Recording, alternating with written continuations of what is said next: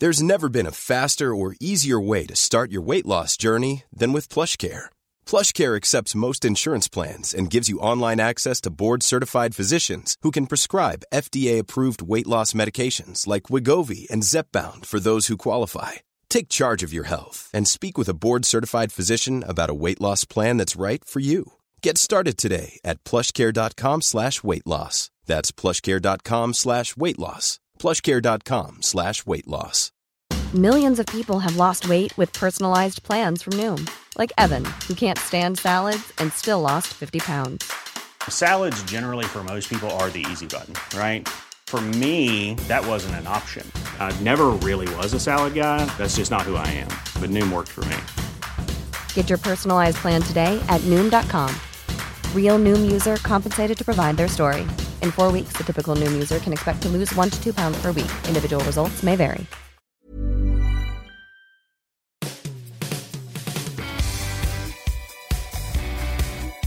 Welcome to the Football Writers Podcast. My name's Mike Calvin. I'm joined by Darren Lewis of the Daily Mirror and by Dominic Fifield of The Guardian. Now, I know this seems ridiculous, but it's taken one match to identify this season's top two.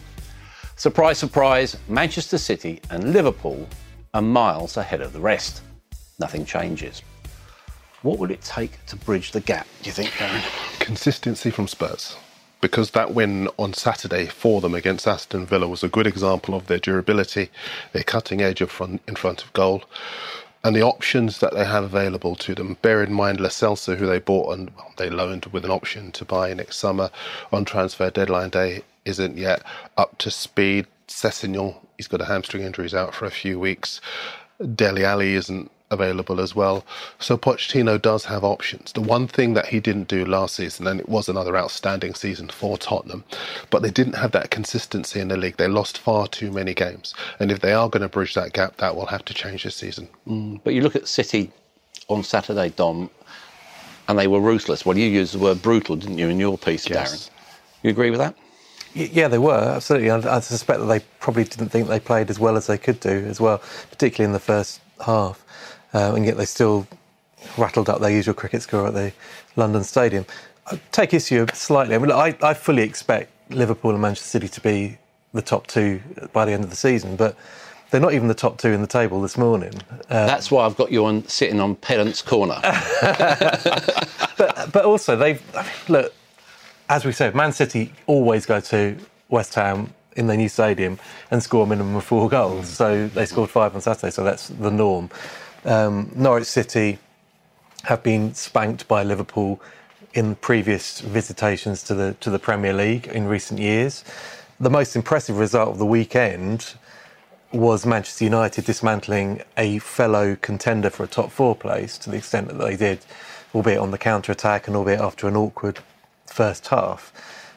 But I agree with you that City, City still, uh, to me, are, are marginally ahead of Liverpool uh, in terms of title uh, ready. Um, I think Rodri has obviously made a, a fantastic impact already. We can see the potential there for him stepping in into the Fernandinho role. Sterling is a different class and looks like a player that could score 30 plus goals. It genuinely looks as if he's got that quality to him. And, and as, a, as a unit, they just look polished. Um, it was interesting also to see there was one little burst of pace from Kyle Walker, and which mm. which looked like the old Kyle Walker again. I mm. mean, last season was a bit of a lull for him, so there's a lot of positives for City to take out the weekend. Well, I suppose it's all down, you know, it's all down to recruitment, isn't it, Darren? But if you look at it, Rodri's coming on a one-for-one basis with Fernandinho, mm. but also with that incident you spoke of there, Dom, with with Walker, who was basically Usain Bolt for about four seconds.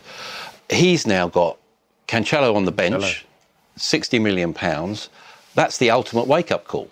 Well, absolutely, because it's the second week in a row that we've talked about something that's caught the eye from Kyle Walker for us. Last week in the Community Shield, it was that clearance off the line when everybody thought that it would lead to a goal. Uh, and this week, you know, he, he was outstanding. And I think he does have that renewed impetus. He does appear to have lost a little bit of weight. He does appear to be a yard sharper. And that's what Guardiola is so good at. And recruitment at Manchester City over the over the last what four years has been outstanding. Mm. No one had a whiff of Ederson. Uh, I think some people, when they paid 25 million pounds for him, thought he was a striker. You know, I think no one had. A, yeah, he probably could be. Yeah, you know, Leroy Sané as well, 42 million pounds. Again, there wasn't a big tussle over, and Manchester City identified him, got that deal done. And there are a number of players that they are so good at identifying. Gabriel Jesus is another. I, I think the recruitment at City has been outstanding over the last four years under uh, Pep Guardiola. And I do think the result of the weekend is cities for me because Kevin De Bruyne, we spoke to him after the game on Saturday in a mix zone, and he said we were chaotic at the start. We were still getting ourselves together. West Ham looked fairly decent mm. early on and then there was just this blitz and West Ham had no answer. And every time City went forward, they cut West Ham apart and scored. One of the goals that was disallowed, I thought should have stood. The one that stood, I thought should have been disallowed. I don't want to get into all the VAR stuff just yet, but I, I, just think the quality and the cutting edge that City have. Bear in mind, as you say, Sane is injured. Aguero was on the bench for much of it. Cancelo's not even in the squad, and yet they were just awesome and I think, as far as City are concerned, it's as much about their attitude and their mentality as it is about their technical ability on the pitch. That's the reason why I think you're right. They'll be up there. As I say, I don't think it'll be a two horse race. I think Spurs will have something to say. They won't be as easy on the eye, maybe, but they'll definitely be involved and it'll be a really good tight race at the top. Mm. Where does this leave Liverpool, do you think, Dom? You know, they've got the European Super Cup on Wednesday against Chelsea in Istanbul. Is that a signpost or is that just a glorified friendly that we should just enjoy for what it is? Uh, probably more the latter. Um, I think the team that wins it will claim it as, as, as proper silverware, but realistically speaking, it's it's, it's, it feels too early in, in, in, the season as well to be to be celebrating a, a, a trophy with proper gusto. Um, where does it leave Liverpool? I, I wonder whether the, the decision not to to add one big name might might possibly come back to bite them later on in the season, possibly. But they've still got an absolutely awesome squad, uh, a fantastic team, a team that hit the, the ground running for periods on Friday nights. Um, I mean, that that in itself is quite frightening. That you know we're, we're talking about City and, and Liverpool, and we're picking holes in some of their performances, but actually they still scored four and five, mm. and not many Premier League teams are going to be able to do that, other than you know the elite of the elite you know, when Mane's back and, and, and up and running again, he adds so much more. I think Origi's obviously made huge progress in, mm. in recent times. He looks a real threat. Salah has got the, the hunger back. He's sort of f- cuts a frustrated figure quite often, often when he misses a chance, which to me suggests he's somebody who's going to get 25 goals this season minimum. Um, there's a lot going right. I, you can't draw conclusions from the from the first weekend of the season, but I don't think we are drawing a conclusion that those two are going to be the top two from the first weekend because we know they've just got the better teams than anybody else in the division, and it will be ultimately between those two who wins it. Yeah. How, how much of a test of Jurgen Klopp's managerial skills will this season be? I'm thinking in terms of if you look at the workload on players now, which he's talked a lot about. You've got the South American players and the African, the African uh, Cup of Nations players he's going to have to look at the workload of you know Sane's just coming back in, Salah, or, or uh, Salah, and people like that have been basically flogged over the last couple of years. Does he have to be more almost subtle in his selections now? Yeah, I do. I, I totally agree. I was really surprised to see Mane and Salah back as quickly as they have been. Uh, and the willingness might be there. I mean, I know Mahrez did that with Guardiola. He was telling us that Mahrez called him after featuring in the final uh, for of the Africa Cup of Nations said, "I want to come back." Now, presumably, he'd become aware that the situation with Sane was such that Bayern Munich were about to agree a deal, and this was all before Sane picked up the injury, which now looks set to keep him out mm. for a little bit of time.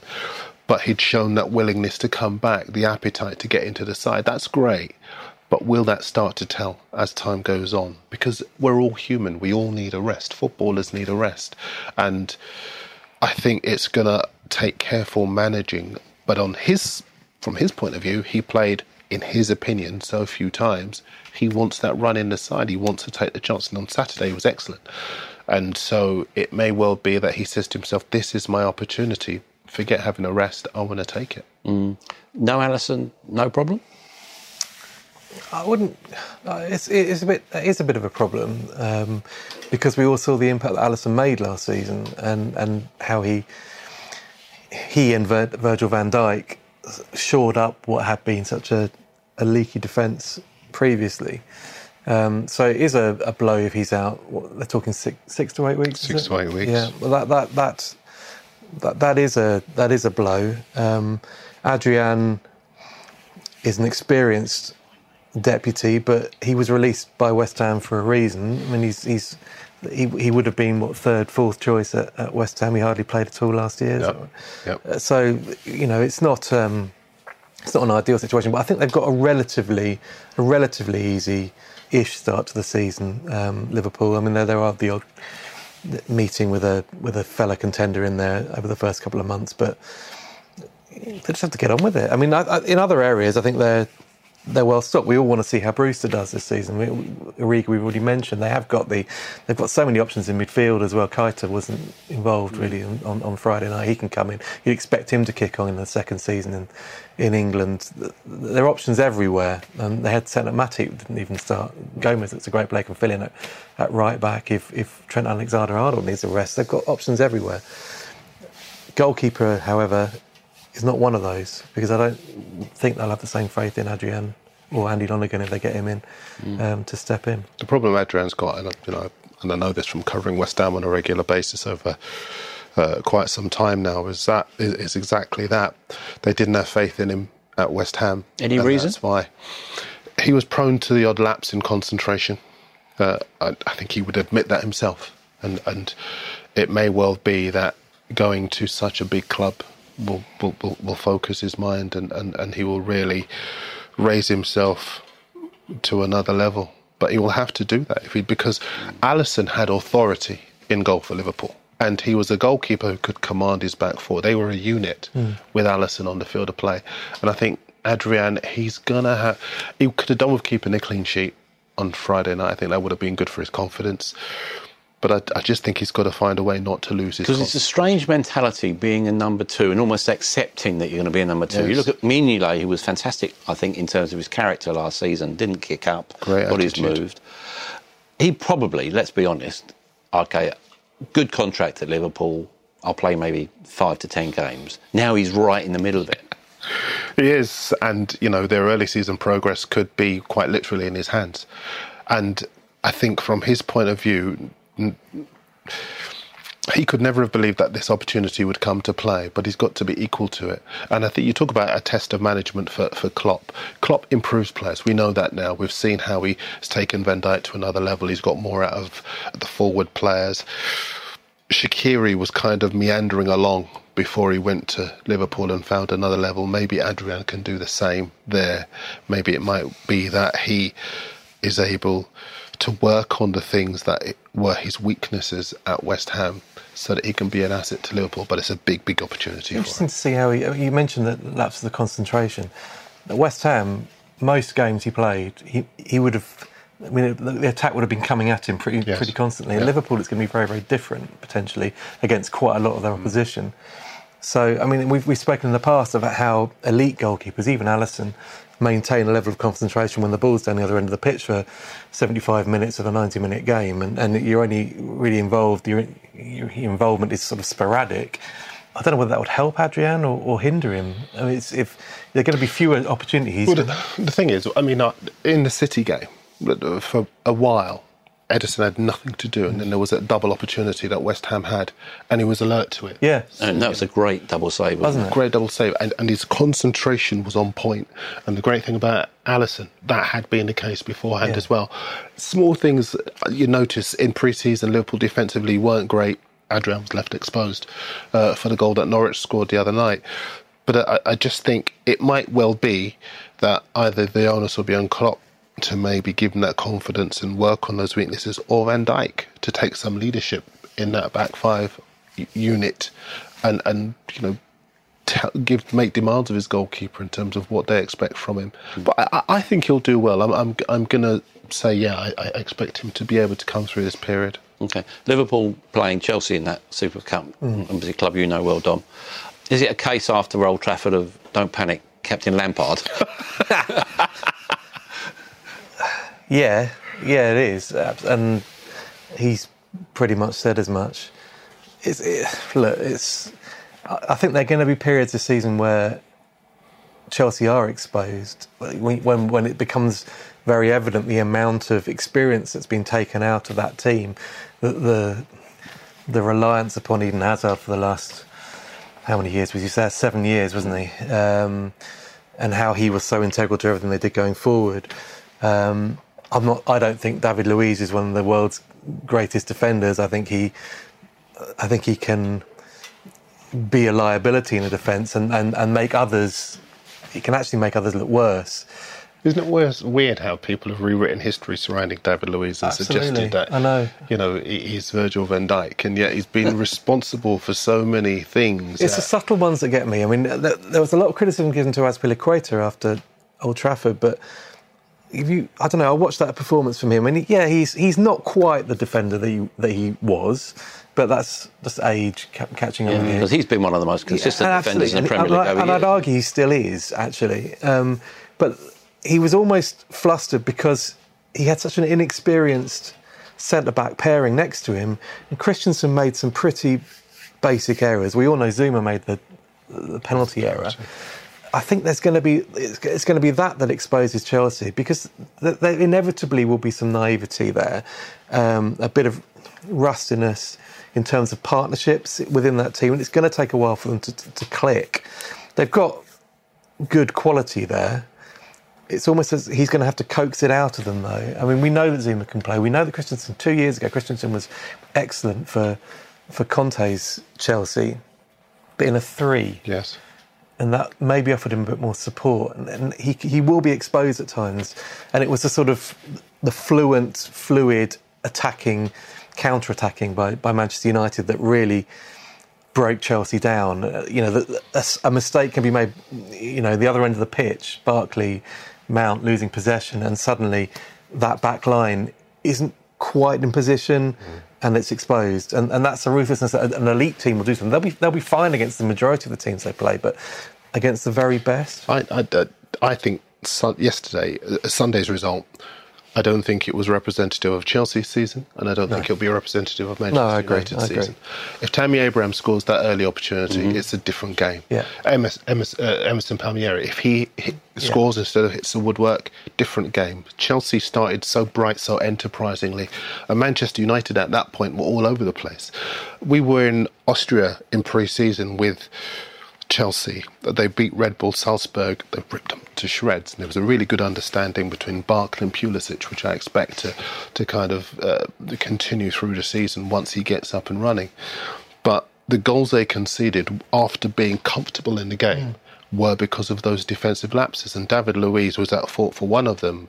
My understanding is that it was after that game that they got stuck into David Luiz because the funny thing was after the match, David Luiz was saying, "Oh, don't worry about us not buying any players. You know, we got the Chelsea DNA." And then a week later, he's forcing a move to Arsenal, which made us I laugh. thought there were twenty odd chances for Salzburg in that game, which is too many for a and team. exactly, and that's what Lampard was saying afterwards because we put it to him. We said, "Look, is it a concern for you?" And he said, "Absolutely. We're going to have to go back. We're going to have to work on those things, and we're going to have to iron them out ahead of the season because, as you rightly say, an elite team like Manchester United, and they're not even one of the best teams in the Premier League, will rip you to shreds when you make those kind of errors."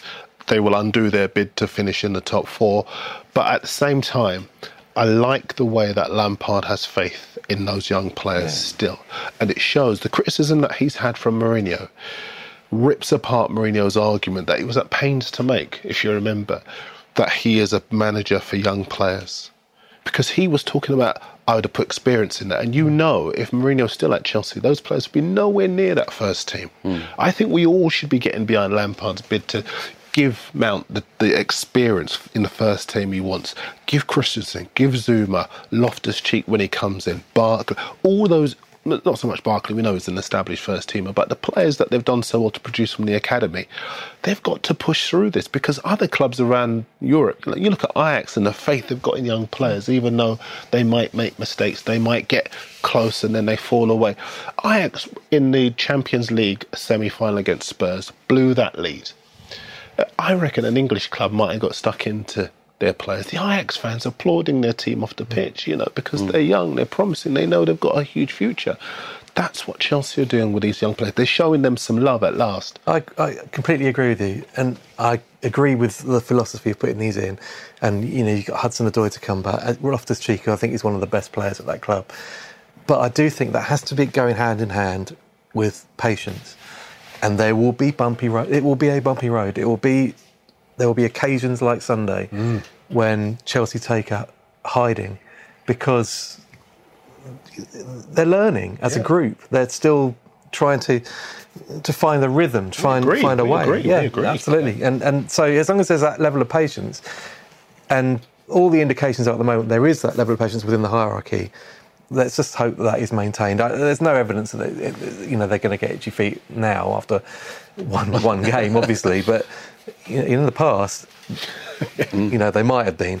But this is these are particular circumstances around Chelsea at the moment, and it slightly dismays me that we're already hearing stories about what they might do in January if they get the second window mm-hmm. ban reduced or gone, and what they might do next summer. Because really, if, if there is, if the club are genuinely thinking about bringing in people like Chilwell, and I think Zaha has been mentioned, if they're genuinely thinking that, then that doesn't actually suggest to me that there is the faith in this youth.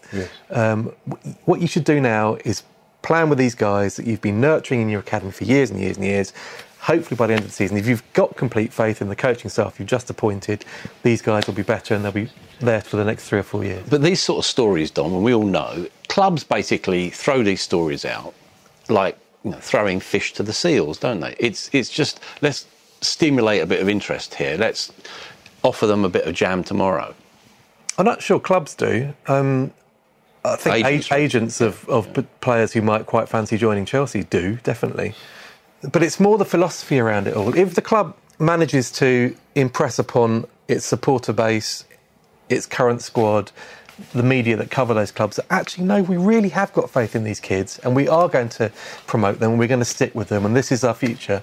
Not going out and spending £100 million on a player in his mid to late 20s, then eventually we will buy into it, the supporters will buy into it, and that will benefit the kids there, I think. Uh, You do know what's quite key?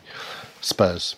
Because Pochettino went in there and he managed to not just manage upwards but outwards. He managed to convince fans, let I have this faith in these young players. I want to open up this pathway, and in doing so, Kane obviously has established himself as one of the world's best strikers. Oliver Skipper's come through. Harry Winks, I remember seeing him on the team sheet for the Champions League game in at Real Madrid and thinking it was a suicide note. You know, how do you play a young kid like that against the established stars there? But from a footballing context, Pochettino's faith in the young players has borne fruit, and I think. Lampard, I, I listened to him speak before the match yesterday, and his faith in those players is total. And he made that very, very clear pre-match and post-match. And his incredulity when he was told about the comments from Mourinho about Mount told you everything. I think he does have that faith, and I think he will.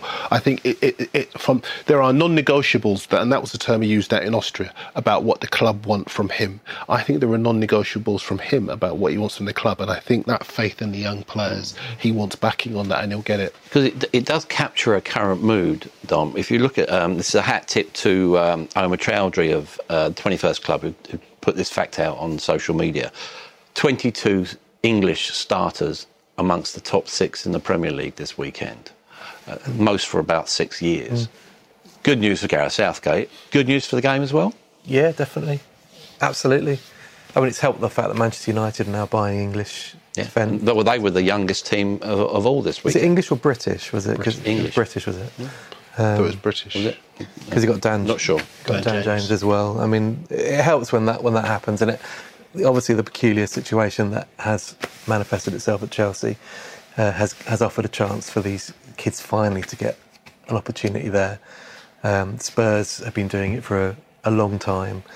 Uh, yeah, it's brilliant. It's, it, it will be. I mean, Gareth Southgate was at West Ham, wasn't he? Saturday. He will have he would have been encouraged by what he saw on Sunday as well. Let's hope we didn't go to see Phil Foden. Well, the best player in the world. Let's look at Man United. It was interesting earlier on, Darren. You said it wouldn't it wouldn't be representative of their season that that four 0 win. Why? Why do you say that? Well, because I just look at the way that Chelsea started the game and the opportunities that were, that they were able to create in the early part of the game, the pace that they had, and the enterprising way that they went about their business. I mean, first of all, it gave you a lot to like about Chelsea after quite a sterile season last year under Maurizio Sarri, but also they were able to find those opportunities in behind the Manchester United defence that I think will continue their run of doing quite poorly against the top six sides. Their record last season was was awful, and I think the top teams will find those spaces again this season. High points. Maguire had a good start to his career costing whatever you think about how much he cost, he had a good solid start to his career. Aaron Wan-Bissaka was for me was outstanding. There was an early moment in the game where he had a one-on-one and he just lifted the ball over his opponent, and that was it. It was off and running, and I think he was solid defensively going forward. He provided an outlet as well. Pogba, I think, for all of the negativity surrounding him, his ball for Rashford's goal was outstanding, and I think the confidence that they will get from that will help them going forward, but there are weaknesses in that back line. And I think the top teams, and maybe even a couple of teams outside that top six, will take advantage. And so I don't think you can get, get carried away with Chelsea, and I don't think you can get carried away with United either. Mm. I wonder whether the weaknesses aren't necessarily just in the back line, but in the the midfield, midfield as well, which and that, that seems to be we we you know weaknesses in the back line, but you just pinpointed half of the back four yeah. being outstanding, and the goalkeeper's not bad. Um, but well, the other side, the other side, yeah, I, I think is is where where the problems are. I don't think, for example, that yesterday Chelsea would lose that game if Kante was playing. The difference because Kante didn't play in the Austria game either, where, where that backline was yeah. exposed. I think if Kante plays, he is key, isn't he? Yeah, it was a very flimsy central. Absolutely, Kovacic. I still don't know what he does. You know, they they mm. paid a fortune for him. Had Chelsea not been under the transfer ban, there is no way they would have bought Kovacic for forty million pounds. I mean, that, that, was just baffling. I mean, he, let's hope his second season in English football is is more impressive than his first because. Uh, to me, it makes no sense, but yeah. but United on United, it'd be interesting to see um, how they do against a, a, team that isn't quite as open, isn't quite as ambitious in its attacking sense. I mean, what the last three goals are all counter attacks. Mm. I want to see what, how they break down a uh, a team that just goes there and plays eleven behind the ball and and makes life horrible and awkward. I think it will benefit them having enterprising fullbacks who can get back as quickly as they get forward now. Um, Wan-Bissaka is uh, underestimated as to what he can do in the final third in an attacking sense. People always say he's not done it. Well, you know, he was playing at Crystal Palace with a non-scoring centre forward for the last year and a bit, so he will he will make a big impact in the final third for United as well, and he'll benefit as well from playing with better players around him. What also struck me about him, and to a degree, it struck me when he went straight into the Crystal Palace team and basically dominated from day one. He's not afraid of the weight of the shirt, is he? Not he's a remarkable young man. He's it, it sort of just, just completely washes over him the fact that he's he's playing against these opponents. I mean, bear in mind that the first four opponents he came up against at Palace, you know, kid who used to be a winger, who's just gone straight into the first team.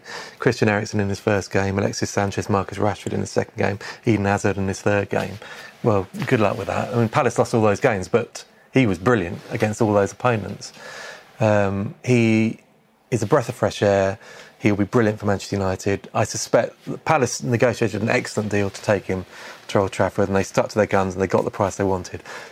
I suspect that in a couple of years' time we'll be looking at 50 million pounds for Aaron Wan-Bissaka as an absolute snip. I totally agree. I, am staggered that a Tottenham didn't say, "Look, come and play Champions League football with us." He's a sort of player you have to get him at any cost mm. because he just has so much about him. You're going to get a good ten years out of him. He's got pace. He's got you know defensive awareness. Uh, he's got speed. He's got the confidence to be able to go onto a stage like the one yesterday and play as though he'd been playing there all his life. And I, I agree with Dom. I think in years to come, we'll look at that money spent on him, and that will be a really, really good bit of business that United have done. Mm. By common consent, Arsenal have done really good business in this window. Significantly strengthened on the evidence of that win at Newcastle? bearing in mind that they've probably played a second choice back four. Yeah, it was interesting because it wasn't particularly pretty to watch, hmm. was it? But maybe that's what we need to see from Arsenal now. I mean, a clean sheet. It took them goodness knows how long last season to get a clean sheet on the road, and yesterday they were solid. It did help that Newcastle were awful in front of goal. I mean, Joelinton, goodness me, John Collins could have played up and done better. He was, he was just. But he's not a striker, is he? He's a winger. I mean, he's come as a winger. And he's been asked to play as Salomon Rondon. It's, it's going to take a while for him to. They'll, they'll, they'll be a threat when if Andy Carroll is ever fit, and to think they might have Saint-Maximin um, and Joelinton supplying a. Yeah, and Carroll, Almiron looks a number ten. Yeah, absolutely. Yeah, So th- th- there's potential there. Absolute potential there. But I agree. Well, you can't judge Arsenal because none of their signings played, really. I mean, Well, Pepe came on late. yeah, didn't okay, he? and, he, Yeah, and looked as if he had a, Yeah. something, um, Yeah. as But he should do for the goal, uh, you know, Aubameyang, 33 goals in 50 Premier League, better than Henri, better than Well, which is Ian staggering. Absolutely staggering. Although I guess, it's, I mean, it's amazing that he's better than Ian Wright. I mean, Yeah. Henri arrived, I guess, as a winger and was sort of converted into that That's striker. But identified, yeah. Righty, I always remember us having a look. Mind you, I was looking at it through Palace tinted glasses at the time and cursing every goal he scored. Um, but yeah, he, look, it's a fantastic start. But we didn't expect anything else, did we? I mean, he's, he was prolific wherever he's been. He's he's a he's a great player. They those new signings will bed. They will be a lot stronger. They've got people like Torreira coming back to fitness. Um, you know, a, a lot of options. Bellerin even coming back, Yeah. and they'll. Kieran Tierney will add something on the on the left as well. So there's plenty to be positive about, but let's not, let's not judge them quite yet. Well, it'd be interesting. Burnley are at the Emirates mm. on on the weekend. Streetwise team had a really good pre-season. They carried that on, beating Southampton three 0 Ashley Barnes scored twice. Is he one of the most underrated players in the Premier League? Yes, yes. I think it's ten goals in his last sixteen games now, and I mean, he, he, and the, the finishes on Saturday were just outstanding. You know the the power in the first, the the confidence and the vision of the second. Just let the ball fall onto his right foot, volleyed into the back of the net. And I think because he plays for Burnley, he doesn't get the credit he deserves. He is a wonderful striker, and I think his goal his goal record has improved with every season, and it looks like he's maturing as a striker. He's finding the positions to give himself the best chance of scoring, and I think. Burnley will do well with him up front Uh, in in in the kind of with the confidence that he's got. You know, he looks as though he he feels he will score every time the ball gets to him. I think if he were playing for a bigger club, he'd probably get more credit. Yeah, well, that's Burnley all over, isn't it? You, you can say the same thing about Sean Dyche. He was the manager of a bigger club. Isn't isn't that the best compliment you could pay to, to Sean Dyche and his coaching ability that Ashley Barnes is sort of considered to be sort of a journeyman striker from mm. the lower leagues, you know, who had his big taste of the big time with, with Brighton, arguably in the in the championship, I guess, just looks phenomenal now. Looks uh, every every bit an Austria international. um, but I, don't- I think it's that just shows what Sean Dyche can instill in the squad, and yeah, but Burnley uh, there will be difficult times for Burnley. They they've bought quite shrewdly, but they don't have a massive budget. And and Sean Dyche has gone on record saying that they've had to be very clever in their recruitment as well. And you know, some of it will pay off, some of it won't. But you look at them, and they've got that sort of streetwise edge that should eventually steer them clear of, of, of trouble. And, and, and winning games like Southampton at home, as convincingly as they did, will, will bolster their, their, their prospects. It's a big defeat for Southampton as well. Hasenhüttl bought a number of players. Che Adams had a, has an opportunity early in the game. Again, if he scores that, it's a different game. But I think he'll have a great season. I think he will too. I think he will too. I think he, he he's. It's been a wonderful um, first season for players stepping up into the big league. Neal Maupay, of course, scoring for uh, Brighton. The wonderful story of Billy Sharp. Um, getting into the big league, I was taught, I was with Callum Wilson last weekend, and Callum was saying when I came into the Premier League with Bournemouth, you dreamt about it every night. You'd played in the Championship and the lower leagues, and then suddenly here was your opportunity to get into uh, the top division. And he said, "I don't want to say too much because I don't want to give Billy any opportunities or any any tips or anything like that." But he, he said, "What you have to do is not try and do anything different to what you did in the lower leagues." And a lot of people would have thought that Billy Sharp doing what he did in the lower leagues wouldn't be good enough for the top division. But he's just a right place, right time merchant, isn't he? And yeah. you know, I think him scoring was just a stuff of fantasy for him. And it's one of all. You know, we can rave about City and Liverpool and whatever else. I think Billy Sharp scoring that goal was one of the best stories of the entire weekend for me. Yeah, I think the celebration was a bit like the Dan James one as well, wasn't it? They're, they're just one of those ones where you just go, "Oh, that's fantastic." Yeah. Um, when you look at this next weekend, you know, a lot of tension will be Spurs at Manchester City. Are Spurs in almost like a catch 22 situation with Eriksen? He came on and, by common consent, changed the game mm. against Villa. Uh, still two or three weeks left for foreign clubs to look at him and, and, and maybe entice him away.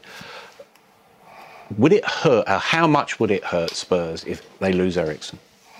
Well, I think it would hurt them. Um, and you only have to see the impact that he made off the bench at the weekend. Uh, in some ways, that was a, a, nightmare scenario for Pochettino because um, he would have loved, you know, the, the, side that he selected to go out and wipe the floor, you know, with um, Aston Villa and dazzling attacking football everywhere, and we don't need the creativity that Eriksen, we all know Eriksen provides. And the fact that he had to turn to him to turn the game and, and ensure they got off to a winning start was potentially damaging. That said, I'm not sure how realistic it is to, to, expect anyone to actually come in at this late stage and, and, and buy him. And if that if, if they're getting those noises that he's likely to see out, see out the remaining year of his contract, just play him. Just start with him. Just get him in the team because he's he's Christian Eriksen. See, I, I, I slightly disagree with that. So to break up, I love it. Oh, we're doing so well. but I just think that if he isn't committed to the team, we know that Pochettino wants people are loyal to the club, loyal to him. And I think if he's not committed, then I can see why they brought someone else in. And if that player's going to come in, that player's going to play. And if it means Eriksen stays on the bench, yeah, you're missing a lot of quality. And you, as you both rightly said, when he came on, changed the game. You could see he was finding those spaces, picking those passes, giving them a different option. But I think he's brought in Lo Celso to replace Eriksen. Lo Celso with his 16 goals last season, a greater number of goals than Eriksen scored. And um, you would imagine he, he, now has options with Ndombele and, and, and Celso and Alli. And, you know, I don't think, goodness knows how he's going to reconfigure that side. Mm. But mm. if Eriksen won't sign a new contract, why are you continuing to play him?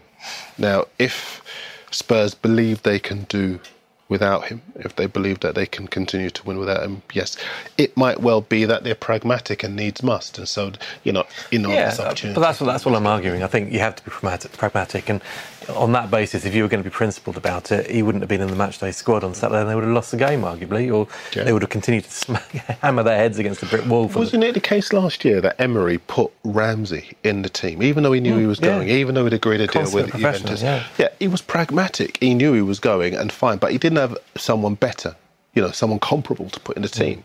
Whereas he's gone out and bought Lo Celso.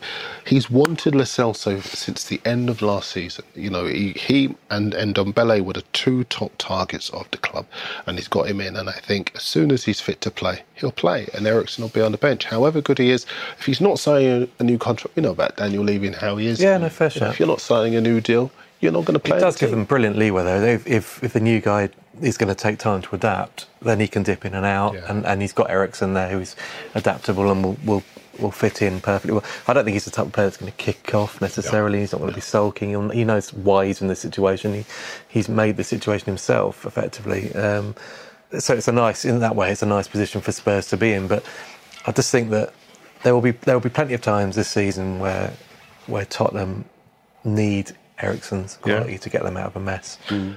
Can I just say, I mean, uh, uh, the, the, one, one other thing, you know, we, we often, as journalists, pundits, critics, well, sometimes we say to players, if you didn't want to be denied the opportunity to go to X or Y club, why did you sign the contract? We're doing that with Zaha at the mm. moment. You know, people are saying, why did you sign five years last year if you didn't want to go? Well, what we're seeing more and more is players taking control of their their contractual situations so that they can be master of their own destiny. So we're seeing what Alderweireld, he mm. hasn't signed a new deal. He's got a year left. He'll decide where he goes. Ramsey did. Sanchez did. A number of other players did. That's what Eriksen is doing. In some ways, I actually admire that because he's whatever happens, whatever Spurs try to do, he is in the driving seat. in terms of his career. If he doesn't go this summer, he'll go next summer, but he's not going to sign. But so I think in some ways it works for both, really, because Spurs can put him in if they need him. Eriksen still has the opportunity to go wherever he chooses to go, either this summer or next summer. So fair play to him. Let's look at, if we can, Dom, at the three promoted sides. They all impressed in bursts almost in their matches. Um, how do you think they're going to get on? I think they'll. I think Norwich and Sheffield United will um, cause the teams that are maybe slightly ahead of them in, in, in the, the sort of natural pecking order at the moment major problems, and that will give them an opportunity to stay in the division. Um, I love the. I actually love the sort of naivety that Norwich showed on Friday night because I just thought it, it was what they actually did was brilliant. They actually discomforted Liverpool, even with Alisson on the pitch and Van Dijk on the pitch. They they they cut through them, um, and against you know the, the lesser lights in the Premier League, the, the teams that they're going to be competing against to stay in the division, you know they'll win games that way. Slightly more worryingly, that they will also concede a lot of goals in those games because their defence didn't look as it, it, it looked it looked young and naive. It's got a lot of promise, but But there was, I thought there was significant improvement in the second half. You could see them; they were conscious of the How- mistakes Liverpool they were four 0 up. Yeah. I mean, how can you judge it? I mean, Liverpool are with four 0 up at the But there was basic, the game the- gone. basic, you know, there were positional errors, and Yeah. that, that they And they actually rectified. You'd like to think that you know, with each with each experience that they gain, they they are learning and and, and, and getting better and getting more solid. Um, Sheffield United, for a long period of that game, you, you wonder whether profligacy was going to cost them as well, because they were the better team at Bournemouth. Even when Bournemouth were one 0 up, they just looked the more organised, the more threatening side, and they didn't take the chances until you know, Fox in the box pops up two minutes from time. So that's a, that's a, a great point, and every point away from home should be cherished in, for any team, really, in, in, in, the outside the elite. Um, I don't actually think that Villa will have many too many problems. I, I, I, it's difficult to judge them from a game at an elite club on the opening opening day, but I thought initially they created some really good opportunities, took one of them, and then defended pretty stoutly. I thought Mings is the leader that we all we've been led to believe he is. Um, he he looks the type of player that can hold a defence together and justify the fee that took him there. Um, the hope is that he remains fit and, and continues to lead them. But they've got some McGinn's look fantastic quality in there. Um, the striker is going to have to learn to adapt. That maybe looks slightly lightweight, possibly. Wesley. Yeah, Wesley. But but you know they will cause teams problems, um, and they've they've invested brilliantly with Tom Heaton. I mean that's just a brilliant signing. So if they're okay, so a few other teams might be in trouble then. Yeah, a few others might be. Um, Brighton looked good, I have to say. Brighton looked very good uh, going forward. They looked enterprising. As I say, Andone came off the bench and scored with his first touch. Uh, Neal Maupay, I think it's 22 goals for Brentford Yeah. last season. Uh, hit the target straight away. Great composure in front of goal. So you're looking sort of at the, sort of the mid-ranking teams as to who might have a problem. I'm still not convinced about Newcastle. You know, I have to say, I, I, I look up front. I can't do that Joelinton gag again because I've already yeah, Should have done it the first time. it's much better the first. But I, Norwich, Norwich will definitely get at them, won't they?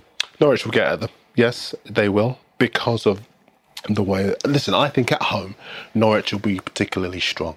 They haven't spent a lot of money. I still do think that when you get to the top division, you've got to invest in some quality. Uh, Aston Villa have been proven not to have unbalanced their side by bringing in as many players as they did because remember they let five or six go anyway, so it's not that many. Uh, and the way they set up, you could see John Terry's influence in their defence on Saturday in terms of the the solidity, the organisation, and, and it took some real touches of class to get past them in the end. Sheffield United, I I thought coming up into the Premier League, three, four, one, two. I know our colleagues at the BBC had it as 3 4 3 5 2, but he played a 3 4 1 2 for much of the championship season, and they had one of the best defences in the second tier. Uh, and yet you thought, well, could you do that in the Premier League? But they looked okay on Saturday, they looked the better side at Bournemouth. Uh, Eddie, uh, is it McGoldrick? Uh, had Dave a couple of good, sorry, McGoldrick had a few uh, good chances, and Sharp, of course, w- w- with that wonderful goal. And I think the confidence that that will give them will stand them in good stead in the Premier League. Bramall Lane obviously be a difficult place to go to. It's quite hard at this stage to kind of look at any other sides and think they could be in trouble. Palace, maybe, if they lose Zaha mid season. You worry. I'm surprised they didn't. They tried to sign uh, Fedor Chalov, the CSKA Moscow striker, and the money was too much. I think it went over 20 million pounds, and they decided they they didn't want to do the deal, which surprised me because they need goals. They absolutely. I need think they were. I think they were willing to, to pay that price. I just think that time caught up with them at the end of the window and they couldn't get it done. I think Yeah. there's a very good chance. Why that do you leave it that in. late, though, Tom? Well, that's a, a fine question and may have to do with funds and convincing absentee owners that they should invest. Uh, there, there are issues at Palace in terms of, of the ownership structure there. I think they had uh, a very iffy transfer window, um, to be honest. Yeah, we've avoided it too long. VAR. we, you know, we've only got a couple of minutes left. Um, you know, people. It seems you look at the Wolves situation uh, at Leicester. People don't really understand what's going on with handball. Might help if one or two read the rules or the laws. Um, what do you make of VAR on, on the evidence of the opening weekend? Listen, I've never been a fan of technology because I just think you fall in love Try with WhatsApping the you, you're game. useless. Absolutely, hundred percent. It'll take you about three days to respond. Um, Darren's still right. Still Um, I think as far as uh, the, the we've brought it in, and I think a lot of managers throughout the season kept saying referees need help as a euphemism because they actually wanted to criticise those referees and knew that they would get into trouble if they did that. So they just kept saying referees need help. That help has come, and we're still arguing. We're still saying, oh no, we don't want to accept what the technology is telling us. As I said before, I was at City. The goal that was allowed to stand, I didn't think should have stood. The goal that didn't stand, I thought was fine. You know, an arm was offside. Do me a favour. You know, the goal that was that was allowed to stand, the ball comes into the box, and there, there appear to be two players offside. So, personally, I'd rather do without it. But now that it's here, we're all. There are teething problems, but fair play to the Premier League yesterday in the Leicester Wolves game when people were querying the handball. They put a tweet out and they, they reacted quickly, which they hadn't done the previous day about the West Ham keeper coming off his line for the Sergio Aguero retaken penalty. But they learned from that, and on Sunday they said, look, all handball goals will be ruled out, whether they're accidental or not. And I can see that point, but VAR, not for me. Yeah. Tom? I don't actually have a problem with it at all. I thought it did pretty well this weekend. You could argue that the communication was an issue within the stadium, but that was a that was a problem last season. Um, you're right in your in the intro. People need to know what the changed laws of the game are. That would have explained it, everything about the the Boly situation at at, at, uh, at Leicester, and likewise the penalty situation at uh, at West Ham on, on Saturday. I think there's a problem, underlying problem with the offside law, but that's not VAR's fault. Um, I would prefer it if it, you know, the whole daylight thing was reintroduced, and that's that would avoid, you know, your your armpits being offside, etc., etc. But but as it stood, I thought that VAR did everything right. Communication in the stadium is an issue sometimes. If you've got big screens, you have to appreciate that some parts of the ground can't see the big screens. I think of Selhurst Park, you, you two thirds of that ground can't really see the big screen. But Martin Samuel in the, in the Mail and, and, and Crossing the Mirror and Matt Syed in the Times all made the point the spontaneity. Football at the end of the day Absolutely. is about scoring Yeah, you're right, and the absolutely. Euphoria that comes with it. Yeah. Yeah. That's lost forever. And I agree, and, and that, that is that is a something that we're going to have to to to learn to deal with, unfortunately. But uh, but as far as VAR is concerned, with how it's been implemented, I think it's done okay. Well, VAR is changing the nature of the game. It's a joyless, bloodless distraction. It feels wrong, even if it gets the most marginal decisions right. Thanks for joining us here on the Football Writers Podcast.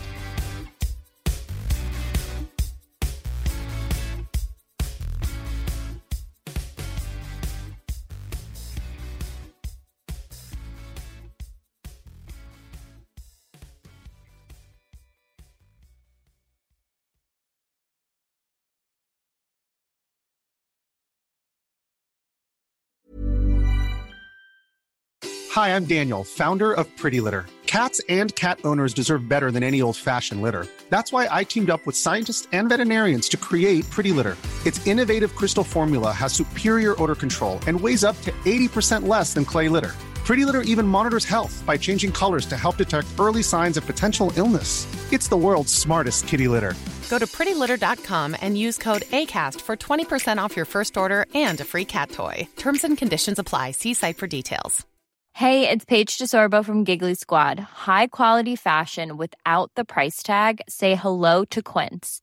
I'm snagging high end essentials like cozy cashmere sweaters, sleek leather jackets, fine jewelry, and so much more. With Quince being 50 to 80% less than similar brands.